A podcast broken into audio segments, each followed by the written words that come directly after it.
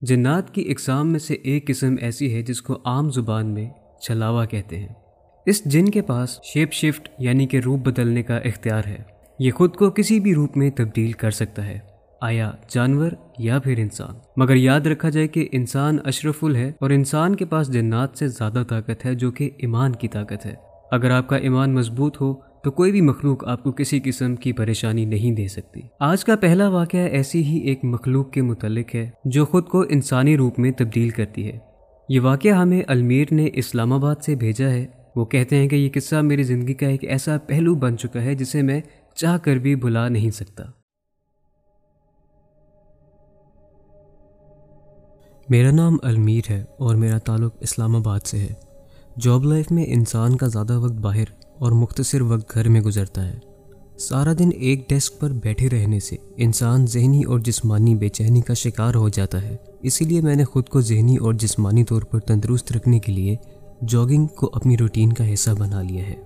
میرا یہ قصہ جاگنگ روٹین سے وابستہ ہے۔ فجر کی نماز کے بعد میں جاگنگ کرنے ہماری سوسائٹی کے پارک میں جایا کرتا ہوں۔ ایک روز میں فجر کی نماز نہ پڑھ سکا۔ اور جاگنگ کو چلا گیا۔ دوران جاگنگ مجھے محسوس ہوا کہ میرے پیچھے بھی کوئی جاگنگ کر رہا ہے۔ میں نے مکمل تو نہیں، پر جتنا ہو سکا ایک نظر دوڑائی تو مجھے محسوس ہوا کہ جو شخص میرے پیچھے ہے، اس نے بالکل مجھ جیسے کپڑے پہنے ہیں۔ یہ بات میرے لیے تعجب کی تھی۔ میں سانس لینے کے بہانے سائڈ پر رکا اور وہ بندہ بالکل میرے سامنے آ گیا۔ مجھ سے مخاطب ہوا، کیا بات ہے بھائی؟ اس عمر میں اتنی جلدی سانس چڑھ گیا؟ تو میں نے جھوٹ کہا کہ بیماری کی وجہ سے کچھ دیر اپنی روٹین کو برقرار نہیں رکھ سکا۔ لہٰذا آج پہلا دن ہے تو اس لیے شاید مجھے سانس چڑھ گیا ہے۔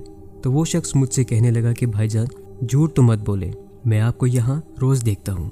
تو میں نے مسکرا کر کہہ دیا کہ ہاں میں نے جھوٹ کہا ہے۔ واقعی اس عمر میں اتنی جلدی سانس چڑھ جانا شرم کی بات ہے۔